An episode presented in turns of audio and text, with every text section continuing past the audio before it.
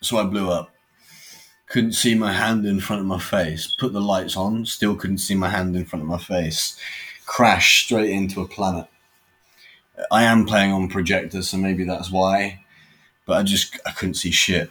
So I'm going back on ESO.